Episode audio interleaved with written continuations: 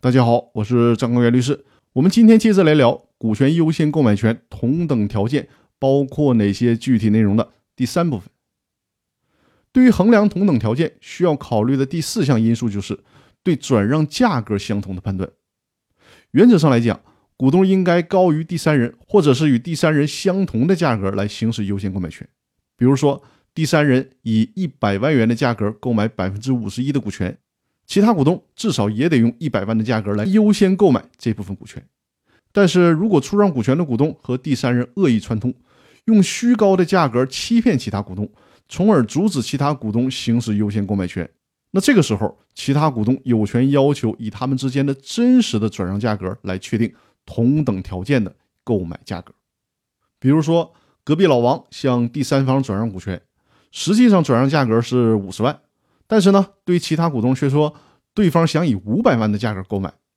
这导致其他股东都买不起，放弃了优先购买权。于是呢，隔壁老王以五十万的价格偷偷把这部分股权转让给了第三方。这种情况一旦其他股东发现，其他股东就可以要求隔壁老王把这些股权以五十万元的价格，也就是真实的交易价格，转让给其他股东。隔壁老王跟第三方所做的虚假的股权转让合同是无效的。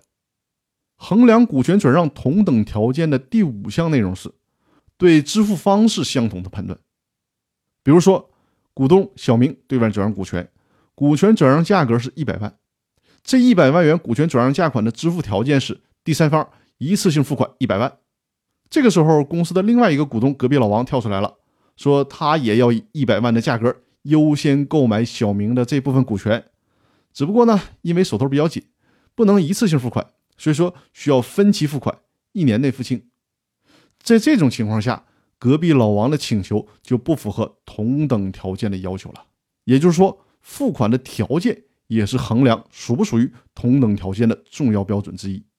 另外，大家需要特别注意，如果是小明转让股权的时候，因为小明相信第三方的信用和实力，所以说呢，小明同意第三方分期付款。这个时候，隔壁老王要求行使优先购买权。而且呢，也要求以相同的方式分期付款。但是小明对于隔壁老王的人品是非常了解的，隔壁老王总是赖账，所以说呢，小明有权要求隔壁老王一次性付款，否则的话就不同意隔壁老王行使优先购买权。这种做法也是可以得到法律支持的。总结一下，